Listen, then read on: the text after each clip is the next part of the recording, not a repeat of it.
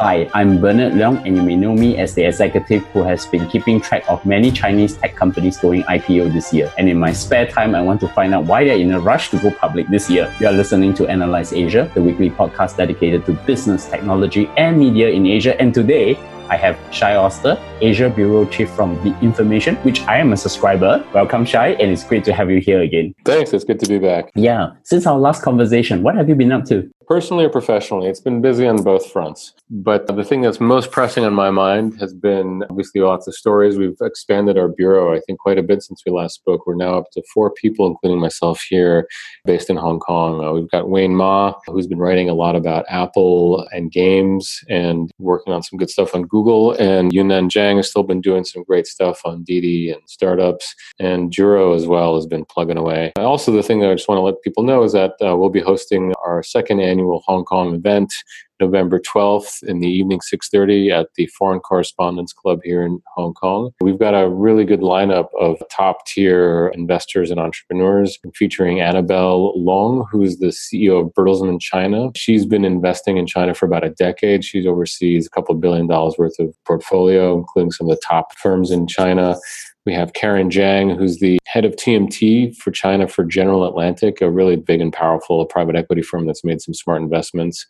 And then we have a couple of interesting entrepreneurs, Elaine Low, who's a former, she was a founding member of Xiaohongshu Redbook, and she launched a really interesting online only apparel company called uh, Simple Pieces and she has a really interesting perspective on how to like she bridges tech and sort of old school manufacturing. She has to worry about supply chain management and viral marketing. And then we have uh, daisy guo who's a co-founder of Tezan Tezhan which is sort of an online marketplace for designers and uh, online digital marketing sort of an online digital marketing marketplace.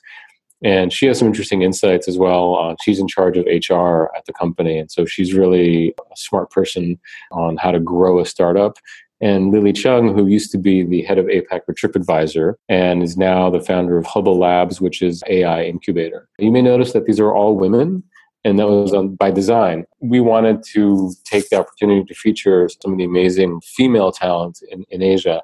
Uh, of which there's a lot. And some argue that there's actually more women in positions of power or founders in China and Asia than there are in the US.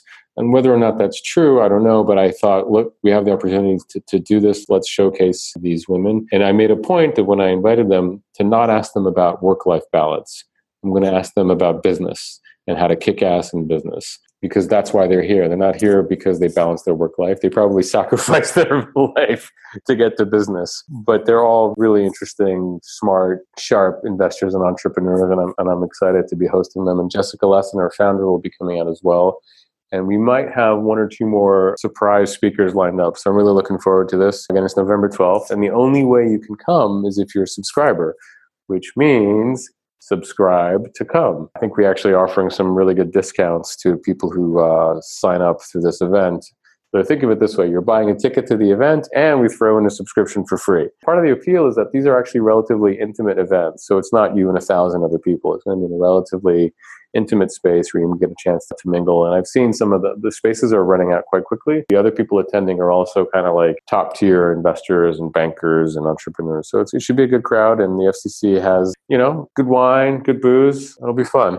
It's very refreshing for you to actually just tout women speakers, and I actually like it. And I'm also committed to do 50 50 for men and women on my show. And if there are any good speakers, do send them their way to me, and I really would love to interview them. And of course, I'm also been hoping that you will have me a subscriber event in Singapore because I've been subscribing for the last two years. But of course, that's that's my request as a subscriber. You know, it's not a bad idea. And given that how Singapore is really big in the ICOs, which have slowed down, I'm sure, but there's definitely a growing community in Singapore. And uh, maybe we could do something. You know, it's something that's, it's kind of, we've discussed it, it's on the agenda and it might be an interesting way for us to sort of plant the flag in Singapore in a more serious way. Because there definitely, in the past, I'd say six to 12 months, stuff has been happening in Singapore and Southeast Asia in a way that wasn't before. I think, you know, between Grab and Gojek and Lazada and some of the P2P plays in Indonesia, it, it's that market is maturing or at least there's money flowing into it. And you know you can look at the fund at the at the money that the local the singapore based vcs are raising. They're raising bigger and bigger funds right? So like golden gate i think is now closed its third. And it's quite a big one right? I remember when they were first struggling to raise their first fund and it was kind of like well they were facing a lot of a lot of skepticism and look at them now they're on their third fund you know there's a reason to be in singapore so before we come to the main subject of the day i wanted to talk to you about two stories i think you have a hand in it i think the first one is actually on the google diaspora that shaped the China's tech scene. How has the former employees from Google and some of them to extent they came from Microsoft shaped China's tech scene?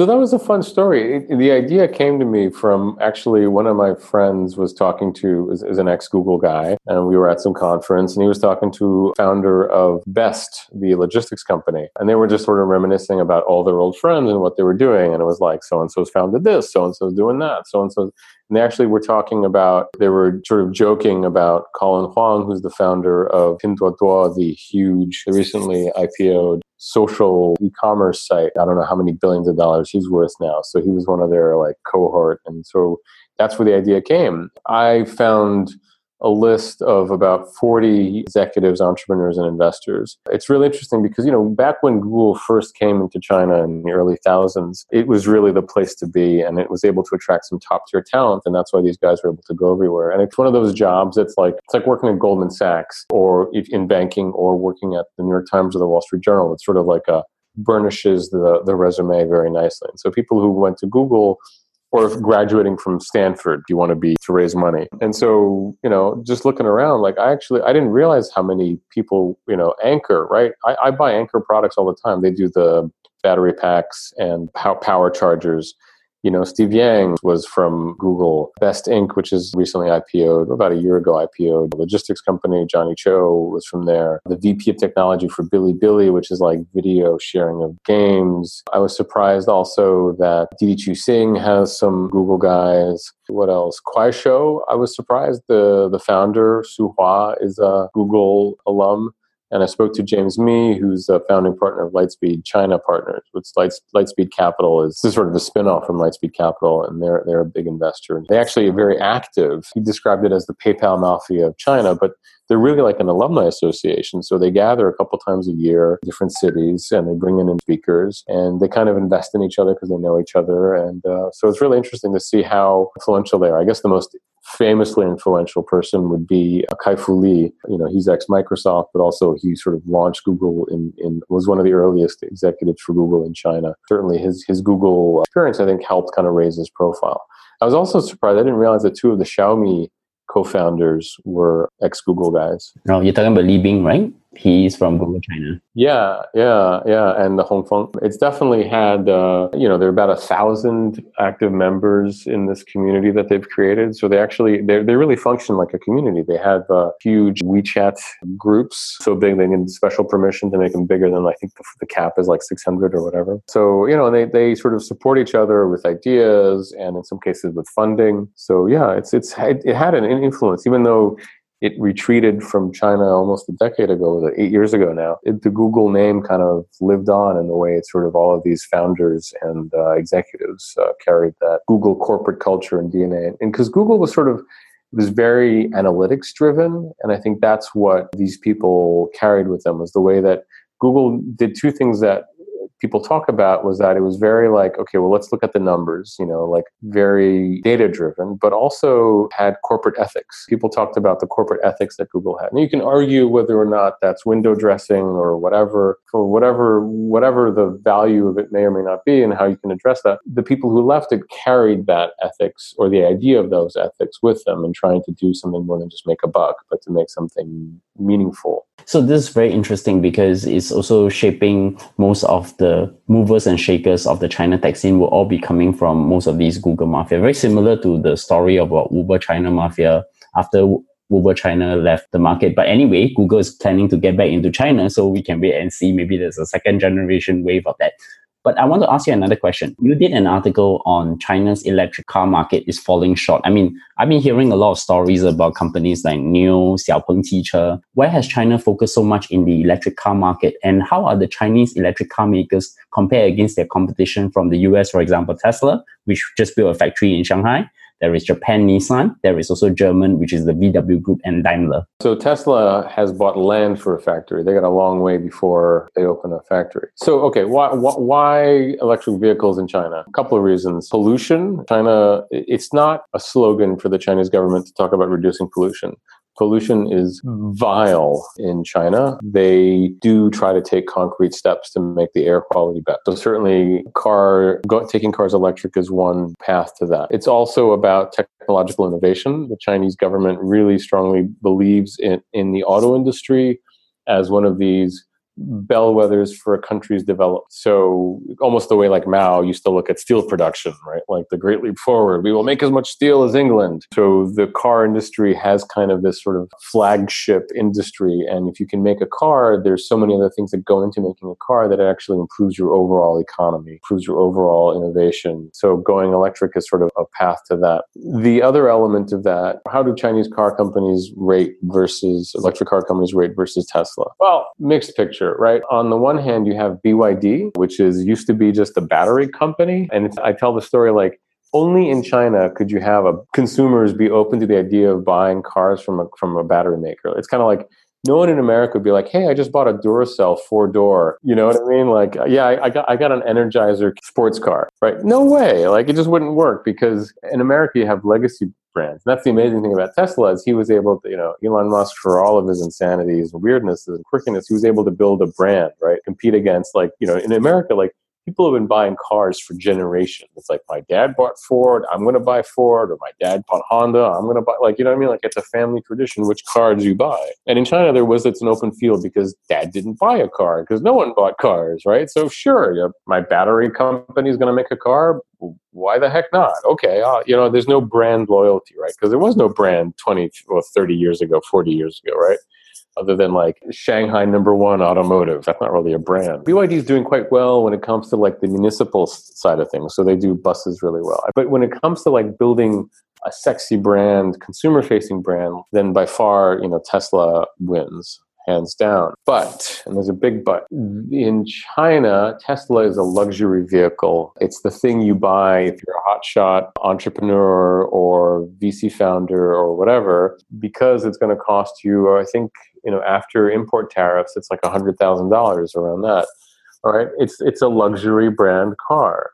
It's not mass market. It's doing really well as a luxury brand, but that's what it is. You know, and what's funny is that the Chinese startups, Xpeng, neo uh, NIO, all these other guys, are also positioning themselves as luxury brands, which I guess they want to follow the model that Tesla does. Right? You go into these high margin luxury sports cars, and you use the profit from those high high margin ca- cars to eventually make it, you know, to fund expansion into mass market. The funny thing is, while these guys are paying attention to the high end and are winning the, you know, mind share and doing the IPOs and getting VC funding, something on the ground has been happening is that there's been a huge explosion in the super, super low end of electric cars.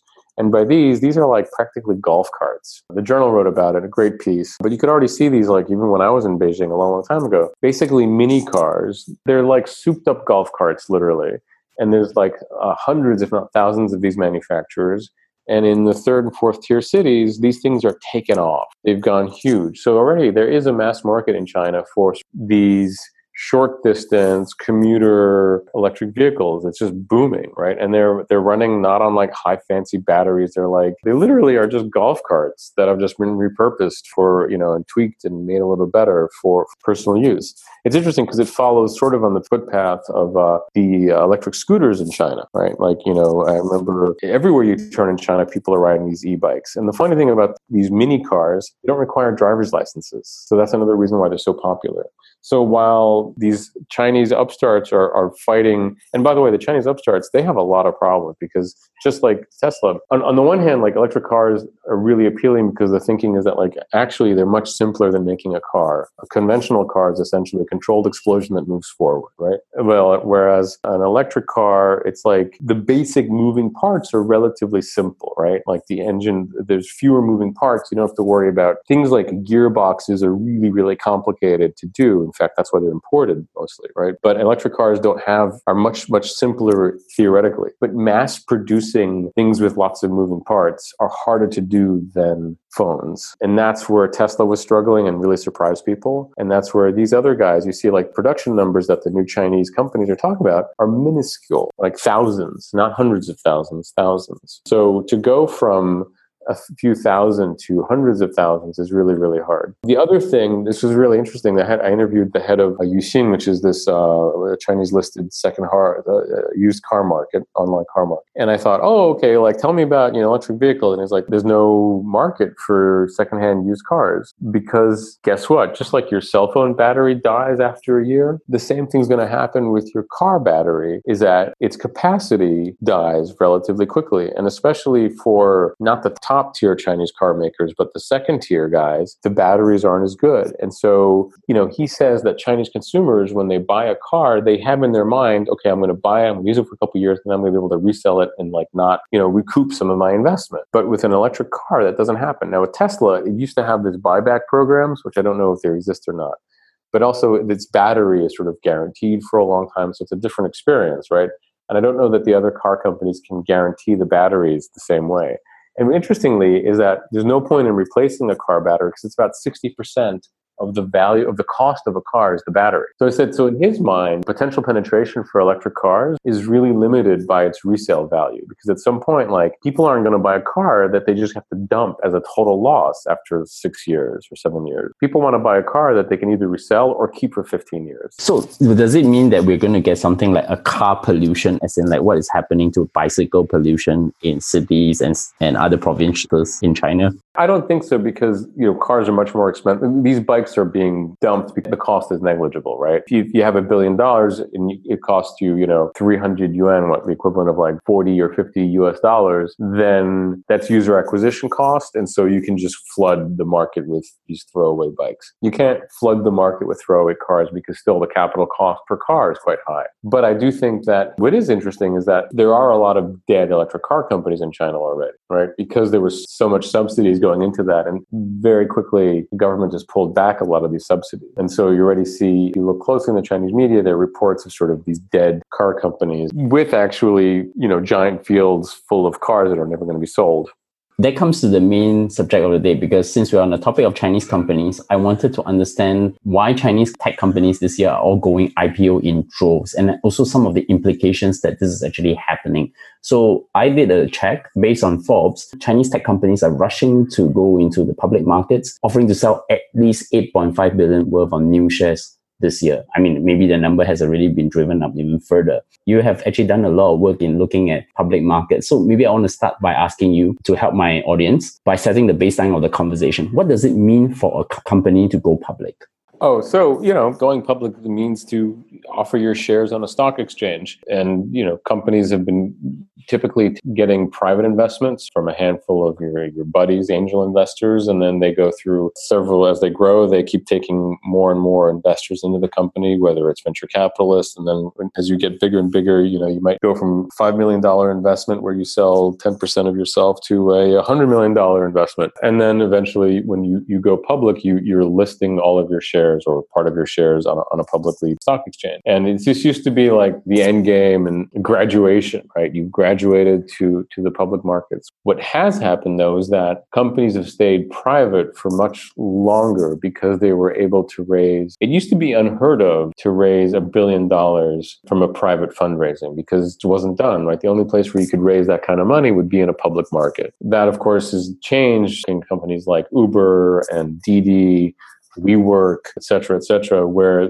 companies are able to raise billions of dollars without going public. And uh, while pub- going public has a lot of advantages, for example, you're able to offer stock options to your employees, you can keep them happy. Uh, it makes it very easy to borrow money, which is borrowing money is always cheaper than selling debt. Than than than raising money through selling pieces of yourself, right? You'd rather borrow money than sell a piece of yourself. So when you go public, banks can look at your SEC filings and they can look at your stock price. And so they're much more comfortable and you can easier to get cheap debt once you're publicly traded. You can do M&A more easily when you're a public company because then you can use your shares to do different things. So there are lots of advantages to it, but there are disadvantages in that you've got to like answer to your shareholders every day, right? If you're, if your if your stock tanks, you've got to like jump to it. And it's very hard sometimes when you're at a high growth loss making stage, for example, to justify, look, don't worry, we're losing money, but we're trying to make market, you know, we're trying to grab market share just stay with us, stay with us, right? This is sort of like Elon Musk's issue with Tesla, right? Who's facing a lot of pressure, even you know, short sellers and all. But and then the question is, well, why were so many companies going public this year?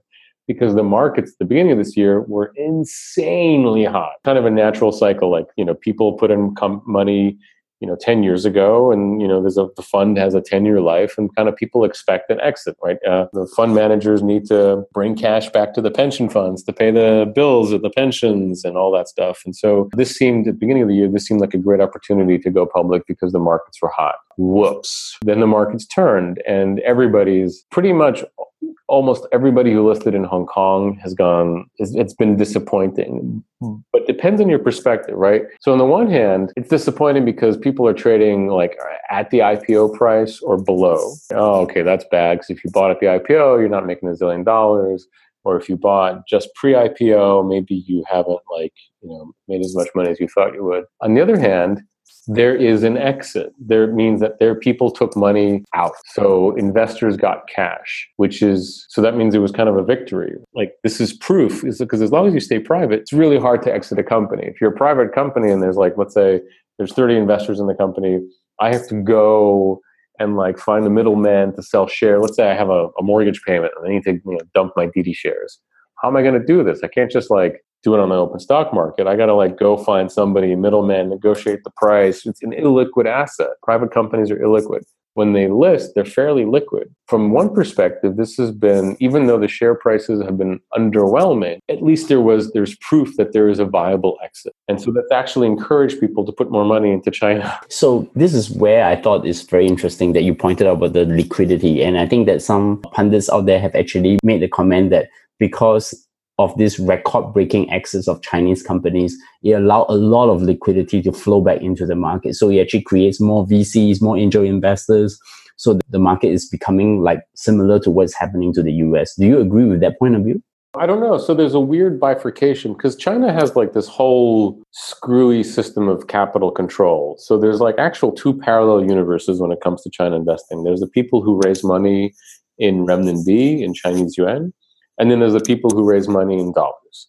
And because the currency is controlled, those things aren't freely convertible and they kind of operate in parallel universes. They're sort of like alternative realities. If you want to, it, it, becomes so bizarre, right? So if you raise money in renminbi, that means the people who have renminbi generally are going to be rich investors and companies based in China. And if you raise money in dollars, generally speaking, the investors are going to be overseas pension people who have dollars. And that's going to be whether somebody based in Hong Kong or Americans or Temasek or whatever, right? It's going to be this sort of offshore universe. And the Chinese domestic universe, if you raise money in renminbi, it's really hard for you to eventually list in an offshore exchange because you're going to have to figure out how do I convert the currencies and all these problems. So that means that you're going to list in the domestic stock market. If you list in the domestic stock market, there are rules. You have to be profitable for a number of years before you can list. So that changes the entire business model. So you got to figure like, you know, you can't be an Amazon and list in the Shanghai exchange. You can't be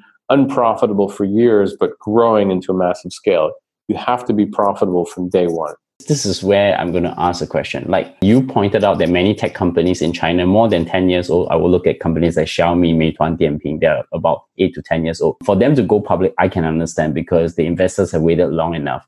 But for companies that are less than three years old, for example, Pinduoduo and ByteDance, they are now going IPO too. What's the calculus behind it? So Pinduoduo IPO, ByteDance not yet. Pinduoduo, I think there's also the window, right?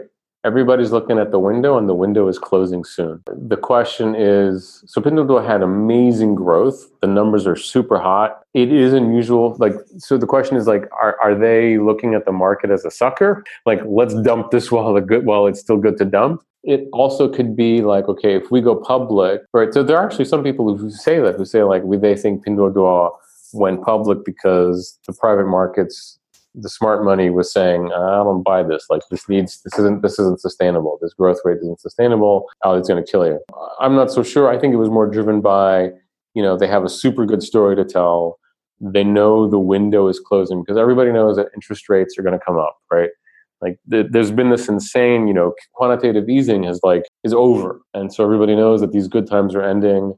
People would know the rumblings of a trade war on the horizon and so, if you have any intention of, of going public in the next couple of years, this might be your last opportunity to get a reasonable valuation on the public markets because it's going to get ugly pretty soon, right? Once interest rates start going up, money's going to pull out of the market. Trade war, God knows what. Already, you're seeing tech stocks universally getting hammered, whether it's you know the FAANGs. So I think there was a little bit of anxiety and a rush to go public to, to seize an opportunity that was still available. Pinduoduo is a weird one because you know, like it, they seem to have a real business model, but it's kind of like it's especially a weird one because it's another case where here's a business that has nothing to do with what any American will ever understand, but it's listed in American market, so they're always going to have to explain themselves to an investor community that just doesn't use the app and by and large investors who don't speak or read Chinese. But then what about ByteDance then? I mean, they are clearly in what we call the Toutiao, Meituan, Dianping, Didi axis. I mean, Didi hasn't want to go IPO yet, but why is ByteDance doing it? Is it just because they want to get the liquidity fast or they think that they have a great story to tell then? I mean, ByteDance's growth is insane. It's absolutely, absolutely insane. And and they print money they print money. I think also, you know, their valuation is astronomical. $75 billion. You know, there's been a lot of reports that they will IPO next year, they won't. I don't I don't think it's a done deal yet that they're going to IPO. But now is a good time to IPO because they have a great great growth story, right? Especially what they've done and it hasn't really been really addressed. It's a, it's you know, it's one thing to grow a viral app in China. I mean, that's a great thing, right, you know. But they've grown a viral app outside of China. TikTok was the success outside of China. How many Chinese companies have had viral growth overseas? Has WeChat done it? No. Has Alibaba done it? No. Has Xiaomi done it? Kind of with a phone that they sell at or below cost, and I don't think that's sustainable. And ByteDance has done it on something that's cultural, which I think is really, really surprising. Their algorithm has shown that it doesn't care that it, knows how to give you addictive content regardless of where you're from. And that's really interesting. I think even Facebook should start getting nervous. They have shown consistently. So that's why I think, you know, I don't know whether or not they're going to IPO. I think though the problem for ByteDance, ByteDance is see this is the funny thing. So it's a 75 billion dollar company. It prints money in advertising, just literally prints money, billions of dollars a year in advertising revenue. However, this is a company that's primary business is in media in China.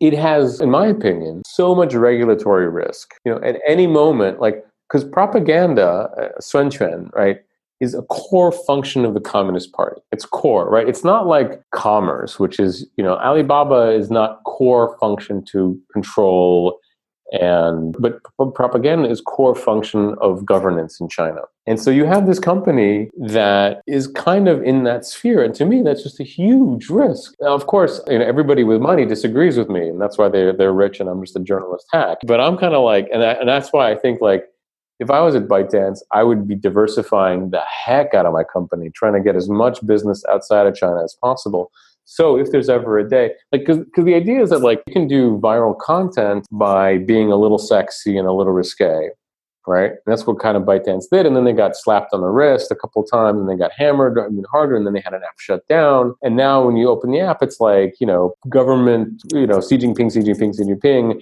and then the stuff that you want, right? So then then they use the karaoke stuff, which is less sensitive but like how long how, you know but then the government there's no clear delineation of what is polluting and what is like it's not just about being pro something it's also about not being socially corroding or un- unhealthy. And that definition can change. And at some point it can become you know they can keep changing it to try to meet the new requirements, but at some point they might just be boring. And then, you know what I mean? Like, I, that's my question is like, at what point do they just become boring and no longer, and like. So, does the choice of public stock exchange, for example, there is NASDAQ, there is New York Stock Exchange, there's Hong Kong Stock Exchange, and there's Singapore Stock Exchange as well, matter to how these Chinese tech companies go public?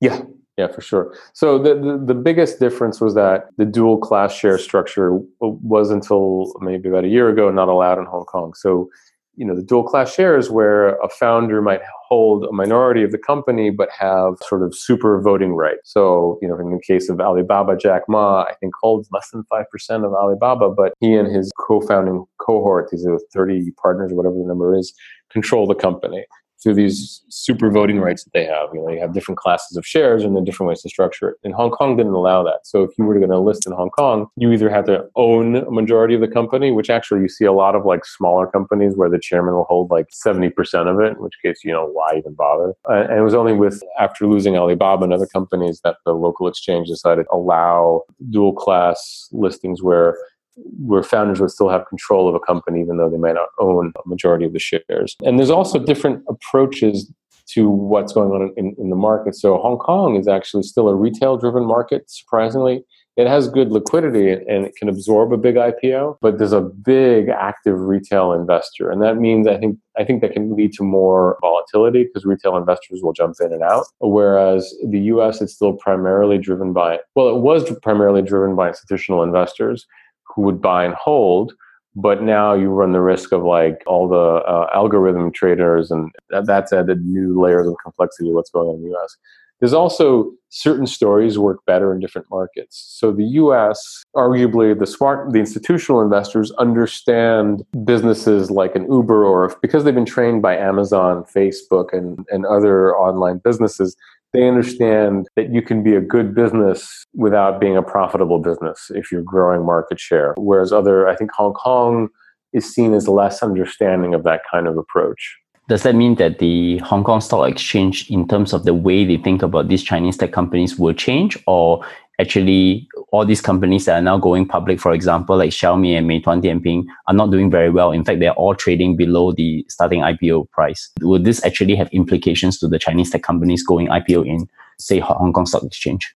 You know, it's hard to say because it's it's it's universal truth right now. On, on the one hand, they were able to, as I said, like it's it's like well the company's listed and so so what if your stock is down for a while you probably you know like the whole market's down for china tech and for tech but you were able to get an ipo you were able to get and people got exits so that's still interesting and the chinese people at the exchange are still very interested in trying to court chinese tech companies and in particular they're very interested in trying to court fintech companies. So I don't think that, you know, and, and, the experience of companies listing in the US has also been kind of challenging. So I don't think that will matter so much. It's kind of more of like, does your company fit the stories that people like in different markets?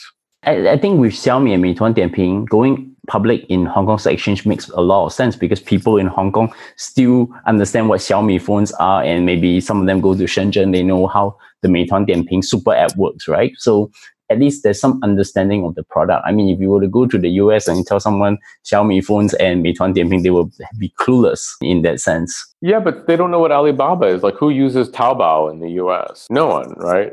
But yet it does pretty well, for relatively well. So I don't think, you know, that's because you can sell yourself to the institutional investor and, you know, they can still do decently. And actually, a lot of like the weird P2P financing platforms chose the US. But so familiarity doesn't necessarily guarantee a better performance, uh, to my surprise. You know, Xiaomi just really it was weird. Like you know, pre-IPO, they were they were doing the rounds and explaining they're like, oh, we're not a hardware company, we're an ecosystem, we're a software play. Don't give us a hardware valuation. Treat us like a software company where we have so much scale, blah blah blah. And it was okay. Like okay, so who you know? But within China, smartphone sales are capped and slowing because it's a saturated market. You're just going to be fighting over a thin thinner and thinner margin. And yeah, your ecosystem of software seems to be doing pretty well, but that's kind of limited by the growth overall of the phone. And said, no, no, no, no, no. We're doing great in overseas in India and Indonesia. Like, okay, cool, but are these people in Indonesia and India using the Xiaomi ecosystem of software? It's like, well, not so much, but they will. And it's kind of like, well, that's a weird story. So you're, you know, like if you're selling your growth, they, they, their, their story was just muddled, and I think they they overreached. I think now their market, like, so they were talking aiming for 100 billion, and what's their market cap right now? I think it was sold below 50 billion on the starting IPO price. So it was half of what they originally wanted. And, and what's it doing now? Let's let's find out what's it doing now. It's about 20% of the market. Yeah, it's now trading at like 34 or something like that, 34 billion. They were really aggressive in selling that story. Meituan Dianping is is I actually have more confidence in them being able to recover, but we'll see. I, I wanted to ask this question. I think it's a philosophical question in some sense. I have been a fan of dual class shares, and I really don't understand why it took so long for Hong Kong Stock Exchange and now Singapore Stock Exchange. In fact, Singapore Stock Exchange haven't gone into the dual shares model. Also, given that the situation now that Chinese tech company shares are not doing well in Hong Kong, does that mean that the investors will still go back to the US as the benchmark? Or would there be a cultural change that people would be much more open to dual class shares?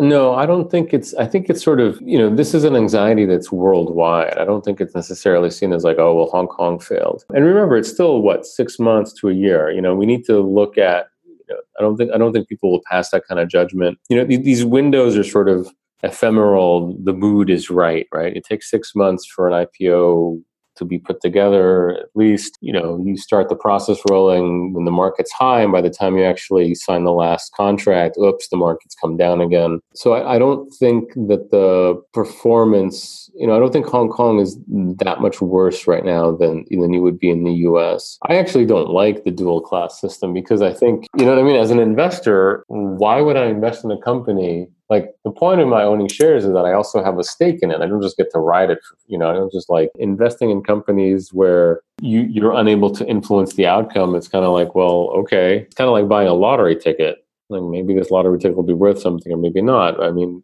founders sometimes screw up and need to be kicked out. To be really harsh, right? I don't think Steve Jobs would have been as great as he was if he hadn't been fired first. Uh, my view is slightly different. I think the problem with public markets is that it doesn't give a lot of flexibility to companies. You're actually fighting every quarter. Mm. And hence you need something to allow whether it's the founder or the management team to be able to make transformation to a dying business because you can be listed on public, but your industry is actually collapsing. So you need to have a way to go to get out of that conundrum. And the only way to do it is to have a certain control mechanism that is put in the management team or in the founders. Uh, maybe because I have been an operator and I see this happening all the time. So I'm, for one, much more on the side that we should have dual class shares so that the management team can do what's right for the company rather than worry Maybe they're wrong. Maybe the management team is wrong. How often does it happen when management teams are wrong, right? The other question is like, so you can't take like companies lie all the time. They hide reality all the time. The other problem is that like it's true everywhere, but I think it's more true in the Chinese companies where founders get surrounded by an echo chamber of yes men and women. And so it's very easy to make, start making stupid mistakes because you're in an echo chamber where no one wants to stand up to you because everyone's getting paid by you. You know what I mean? Like, look at a case like Jia Yueting, right? Le TV, Le Shi. So I don't know, you know, it's, it sounds noble and good, that the founder knows what's best for the company, but they can lose their way, right? And then what do you do, right? If you, I'm just a shareholder, I can just dump your stock, I guess. But you know, I think if companies have to make that kind of radical transformation, you need to be able to communicate that. It's weird how like companies just don't like talking about what they're doing. Yeah, I agree with you. And and to be fair, I, I think we agree to disagree. And I think it's interesting. It's a very philosophical uh, view of how investors should think of companies. But I want to get back to the conversation to ask you in the past few weeks, there is exacerbated by the pending trade war or already happening trade war and also the massive dump of China tech stocks. What does it mean for the rest of the Chinese tech companies? What would have implications towards them going public? Or maybe want to stay private for a while and maybe, you know, SoftBank might be there to help them to cushion for another few years by being private. Yeah, don't count on SoftBank for a long time. I think there's, boy, oh boy, that's going to be really interesting to watch because SoftBank might be running into all sorts of trouble. I think whether or not the money that they expect to be there will be there. I think their falling price share price might have an impact on the structural division fund, but that, that's a separate thing. What's funny, not funny, but what's interesting, so the, the collapse of the domestic Chinese stock market has meant that a lot of the VC funding in renminbi, that sort of uh, the, the local venture capital universe, has collapsed, right? Because all these money, all these companies were borrowing money or raising money based on their exorbitant share prices and all that all these people who promised to pay you a zillion dollars are now like my stock is in the toilet bowl. I have a, a margin call on loans for a million ferraris i'm toast and so startup valuations are going to come down. But what's happened is that because in the us or overseas public markets are shaky people are actually raising more money. People are frantically raising money for the private markets for private equity and vc so there's actually a lot of very, very large money being raised in the dollar world. And so, you know, companies will be able to stay private. They're probably going to be cheaper than they used to be, right? It was weird that actually Chinese companies were trading on the private markets at a premium to the US, which is crazy, right? I guess because they're like, well, there's insane growth. My growth, you know, my scalability is going to be huge in China, yada yada. But like, they really shouldn't be trading at a premium to the U.S., right? Because it's just it's a developing country after all. But so I think that's what's going to happen is that companies will be able to stay private longer and will choose to stay private longer. But they're gonna and and they'll you know people will be making investments, but at a much more reasonable valuation than say in the last six to 12 months. Just one more question. There is no second market equivalent in China going on now similar to the US markets, where some of these employees and founders can actually return some liquidity by selling to the secondary market. Oh no, there is, there is, yeah. There's, there's nothing. I don't know if there's an official market like in the U.S. I forget the name of it, but definitely, um, you know, there's definitely brokers and a lot of private deals. But there's, there is a secondary, uh, like a, a small market for for people looking to cash out. But it's just, it's just always more complicated, like because it's uh, illiquid, it's opaque, it's about connections and who you know. Shai, many thanks for the conversation on this whole Chinese tech companies going IPO. And I'm seriously, I would love to get you back at the end of the year because you did an absolutely awesome review. I think it's one, you're still one of the highest downloads in my charts for the Analyse Asia podcast. Really? How many downloads did we get? Oh, well, mo- definitely more than 50,000. No kidding. All right, great. So I'm definitely getting you back in a few weeks' time to close the year so that we can talk about predictions and trends this year. So, but in closing, I want to ask you, can you recommend a book, podcast, or anything else that has impact to your work and personal life recently? Uh, you know, Sound Opinion. I've been listening to a lot of music, and I listen to uh, Sound Opinions. Uh, it's a podcast out of Chicago. These two very funny music critics. So it's totally a way to disconnect from tech and China and just talk about tunes. That's been really valuable to me. I still have Duncan Clark's book about Alibaba. It's about three quarter way done. And it's a really interesting book just for the history of how China tech, you know, first started out. And of course, you know, you got to talk about, you should at least buy Kai Fu Lee's book on AI superpowers just because it's been such a talking point. He's done this incredible uh, speaking tour and raising up, drumming up publicity for it. And I just think, if nothing else, the guy's a genius in marketing himself. And, and he's, you know, this is certainly a topic that's, that's struck a chord uh, in the US. That's definitely something to keep an eye on. Yeah, I've been listening to. Interestingly, I've been spending a lot, a lot of time on Spotify listening early '70s soul and funk. So that that soothes the soul. How do my audience find you? Find me at shai s h a i at the information all one word dot com. Again, that's shai s h a i at the information dot com. Our website is theinformation.com. Our event is November 12th. The only way you can come is if you subscribe. So think of it this way you're you're spending not a lot of money to come meet some amazing, amazing entrepreneurs and investors, tell you the real scoop of how to survive in these turbulent times.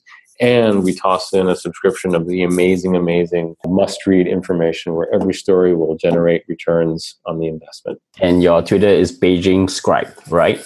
Yeah, at, exactly at Beijing Scribe. If you want to see stupid stuff about my lunch, it's that's also no. I also tweet a lot about China tech, and, and I try not to tweet too much about politics, but sometimes I get riled up. So so don't don't mind the occasional screed. And of course, you can Google me at Bernard Leong, and you can definitely find us on iTunes, Stitcher, SoundCloud, Acast, and now Spotify. Definitely send me a feedback and give us a five star rating on iTunes Store because that helps us to be discovered in and of course a star on Overcast and Pocket Cast. And of course, to some of my listeners, thank you for walking up to me during the World Economic Forum and actually speak to me direct. I didn't know that most of you are decision makers out there. So thank you for your support. So once again, uh, Shai, many thanks. And I'm going to get you in the year end. So we will talk again soon.